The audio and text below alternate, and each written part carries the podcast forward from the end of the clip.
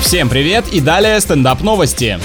Французская полиция пришла на помощь гражданке, которая утопила в фонтане почти 45 тысяч евро. Они оцепили территорию, чтобы никто не присвоил себе эти деньги. Видимо, женщина хотела вместо монетки закинуть в воду все, что у нее есть, чтобы точно вернуться в понравившееся место, но потом резко передумала. Причины происшествия до сих пор выясняются, но стражи порядка активно помогали женщине вылавливать купюры с помощью сачков. Представляю эту ситуацию исключительно под песню о том, что эта служба и опасна, и трудна.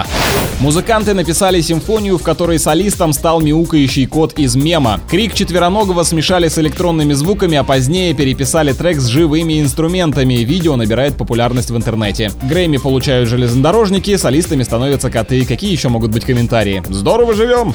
С вами был Андрей Фролов. Больше новостей на energyfm.ru.